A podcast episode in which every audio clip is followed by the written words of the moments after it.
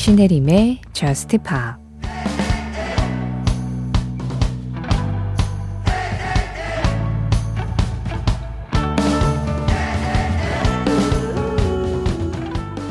해가 뜰 때까지 춤추고 싶어. 파티가 끝나도 우린 다시 파티를 열자. 그리고 이렇게 말하는 거야. 네가 가까이 있을 때면 너무 떨린다고.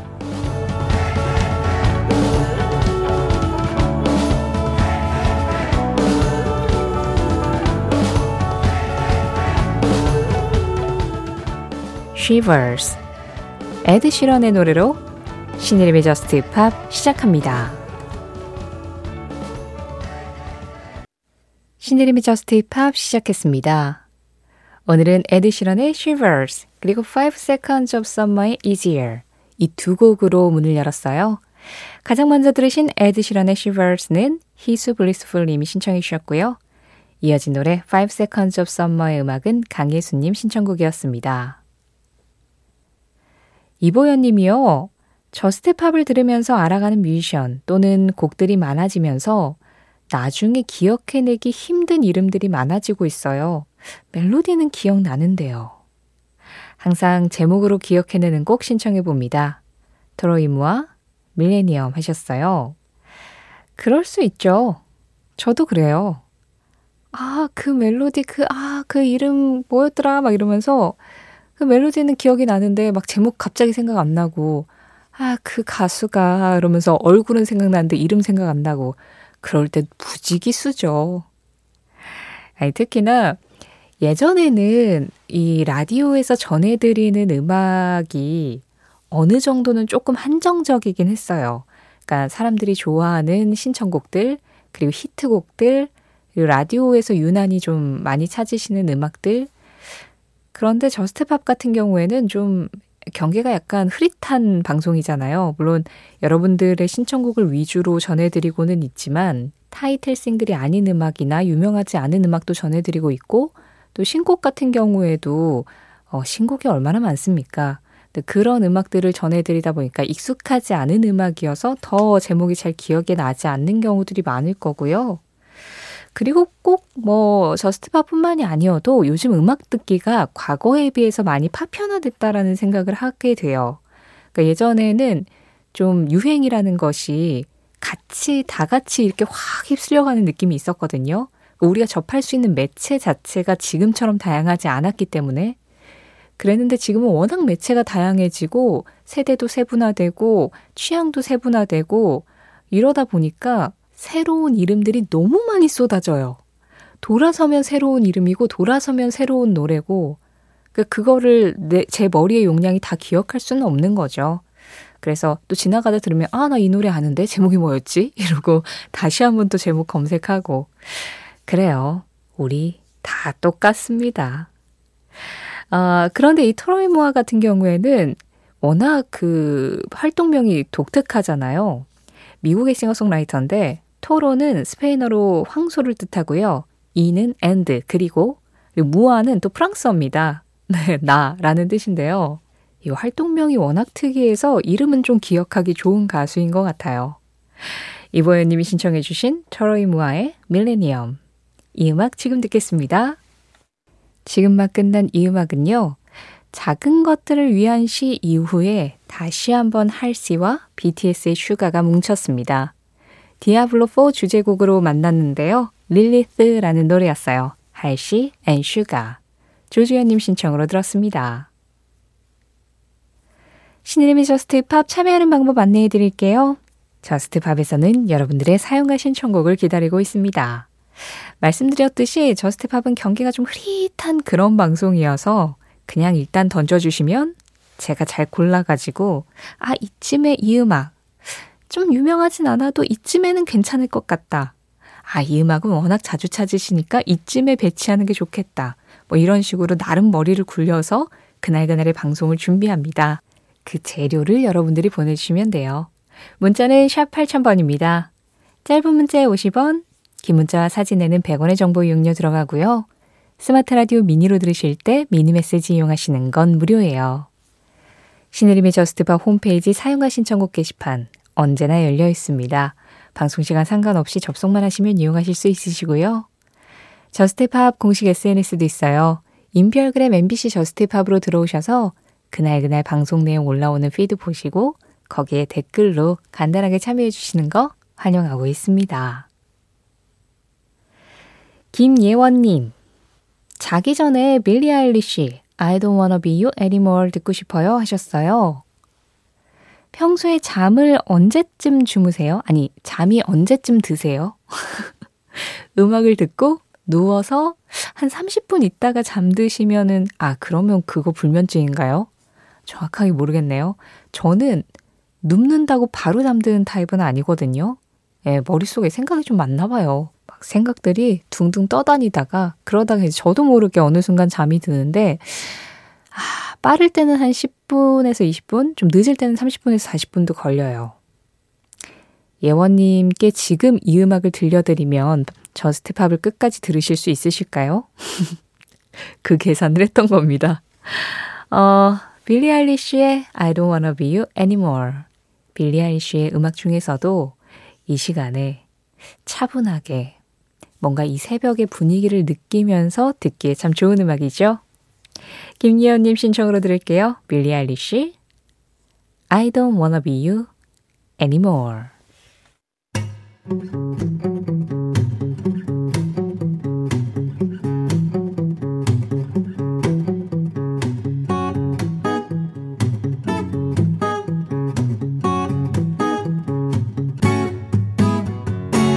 신혜림의 Just Pop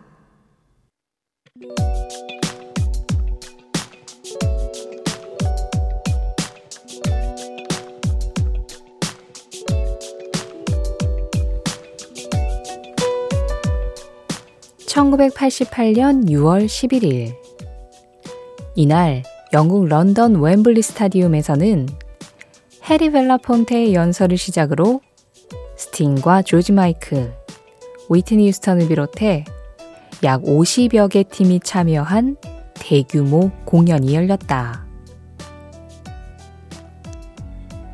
이 공연은 반인종차별을 위해 싸운 남아프리카 공화국의 혁명가이자 당시 수감 중이었던 넬슨 만델라의 70번째 생일을 기념한 무대. 당시 영화 제작자였던 토니 홀딩워스는 아파르트헤이트라는 인종 분리 정책을 펼쳤던 남아공 정부를 압박하고 넬슨 만델라의 석방을 촉구하기 위해 이 공연을 기획했는데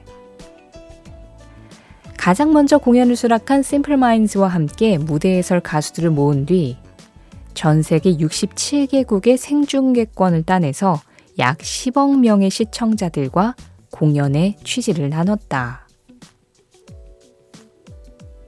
그런데 이때 공연을 하기로 한 스티비 원더가 무대에 오르기 직전 프로그래밍된 신서사이저의 하드디스크를 분실하고 만다. 이 사건을 수습하는 동안 이미 한 번 공연을 펼친 트레이시 체프먼이 다시 무대에 올라 시간을 벌었고 이 두 번째 무대에서 노래한 Fast Car는 당시 신인이었던 트레이시 체프먼을 크게 알리며 역사상 가장 크고 화려했던 라이브 에이드의 정치적 버전이라 평가받은 이 공연에서 제일 주목받은 가수로 거듭나게 된다.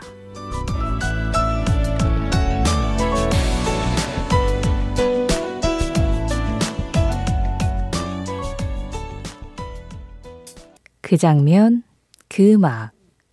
오늘은 1988년 6월 11일 트레이시 체프먼의 Fast Car와 함께 넬슨 만델라 생일 헌정 공연 현장을 다녀와 봤습니다. 이 공연의 정식 명칭은 넬슨 만델라 Seventieth Birthday Tribute. 네, 이런 제목으로 많은 가수들이 모였습니다. 어, 단순히 그냥 넬슨 만델라의 생일 축하만을 위해서 모인 건 아니고 당시 남아프리카 공화국의 인종차별 정책을 폐지를 할 것, 그리고 넬슨 만델라를 석방할 것, 이것을 요구하기 위해서 이렇게 많은 가수들이 같이 모인 거였는데요. 그래서 이 공연을 굉장히 많은 나라에서 생중계를 했다고 말씀드렸잖아요. 네, 거기에서도 좀 여러 가지 일들이 있었나 봐요. 이걸 그대로 송출을 해도 된다. 그러니까 정치적으로 편향되었다라고 판단을 하는 나라에서는 이걸 송출을 해도 되느냐 안 되느냐를 가지고 이야기가 있었던 걸로 알고 있는데 결과적으로는 어쨌든 굉장히 성공한 공연이 되었고 말씀드린 것처럼 역사상 가장 크고 화려했던 라이브 에이드의 정치적 버전이다. 라는 평가를 받았었습니다. 앞서서 여기에 참여한 모든 가수들의 이름들을 전해드리진 못했지만 어, 다이어 스트레이츠, 에릭 클랩튼, 비지스, 폴 영, 브라이언 아담스 뭐 이런 가수들 예, 다들 볼 수 있었고 그리고 가수들뿐만 아니라 스탠딩 코미디언들도 등장을 해서 이런 정치적인 입장에 대해서 이야기를 했고 중간중간 스피치도 굉장히 많았었습니다. 여러 가지로 음, 전 세계가 어떤 자유와 평등을 위해서 노력을 했었던 공연이다라고 할 수 있는데요. 이때 이 많은 가수들의 무대들 중에서 트레이시 체프먼이 유난히 좀 어, 주목을 받았었던 이유가 말씀드린 대로 원래는 좀 신인이어서 공연 앞쪽에서 공연을 이미 한 번 했어요. 한 두 곡 정도 노래를 부르고 내려왔는데 그랬는데 이제 아 나는 공연을 좀 더 보고 갈까 하면서 그냥 무대 뒤에 있었나 봐요. 그리고 스티비 원더가 약간 뒤쪽에 이제 출연을 할 예정이었는데 워낙에 이제 헤드라이너급 뮤지션이니까. 근데 무대에 오르기 직전에 갑자기 이 신서사이저는 소리들을 프로그래밍을 해둬야 바로바로 바로 라이브에서 예, 원하는 소리가 나올 수 있잖아요. 거기에 좀 문제가 생겨가지고 어 이거 이대로는 바로 공연이 안 되겠는데 해서 무대 세팅을 하면서 우왕좌왕 하다가 그냥 다시 내려가게 된 거죠. 무대 뒤에서 수습을 하는 동안 누군가가 시간을 벌어줘야 되잖아요. 그래서 트레이시 채프먼한테 한 번 더 노래를 해줄 수 있느냐 하고 부탁을 했다고 해요.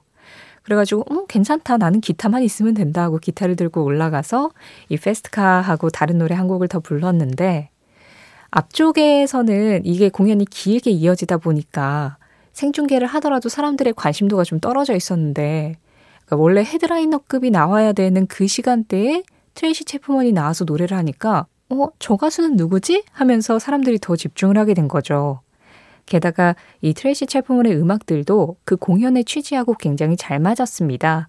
원래 트레이시 채프먼이 본인의 음악을 통해서 차별이라든가 소외라든가 이런 문제에 대해서 이야기를 했었던 가수였기 때문에 더 좀 울림이 컸었을 것 같아요.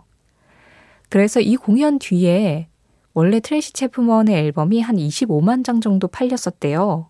그런데 이 공연이 끝나자마자 200만 장으로 판매고가 확 올랐다고 합니다. 그만큼 인상적인 음악, 인상적인 무대를 보여줬기 때문이었겠죠. 물론 아쉽게 내려갔었던 스티비 언더도 재정비를 해서 다시 올라와서 공연했습니다. I just called to say I love you를 부르면서 등장을 했었다고 하더라고요. 그 장면, 그 음악. 오늘은 1988년 6월 11일 가수들이 차별 반대를 위해서 목소리를 높였던 넬슨 만델라 생일 헌정 공연 현장에 다녀와 봤습니다.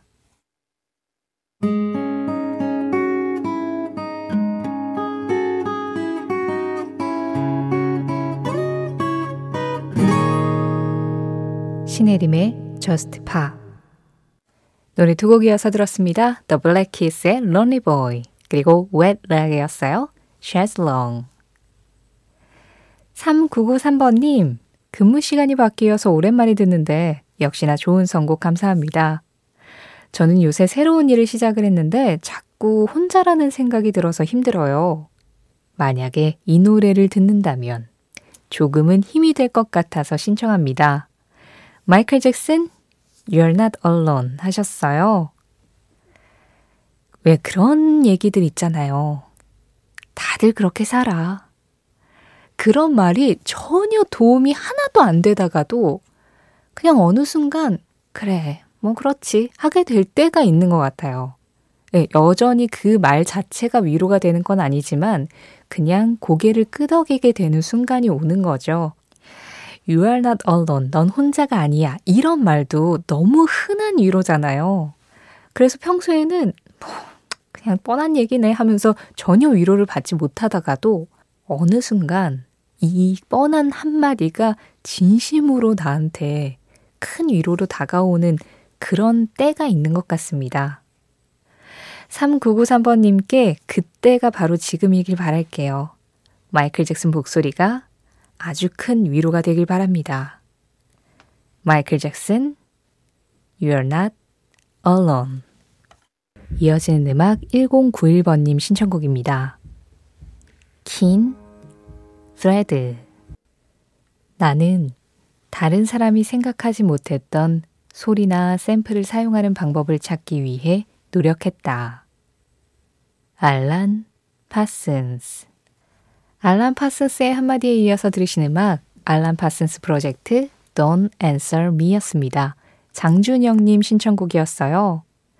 시험 기간 밤샘하며 듣습니다.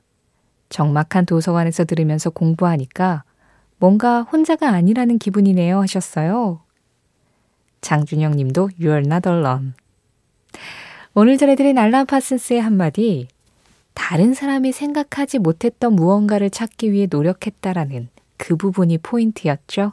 이 말은 Just Pop 공식 SNS, 인별그램 MBC Just Pop에서 이미지로 확인하실 수도 있습니다.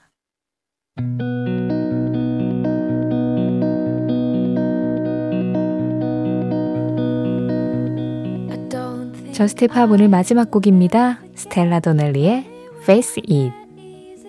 이 음악 전해드리면서 인사드릴게요. 지금까지 저스트 팝이었고요. 저는 신혜림이었습니다.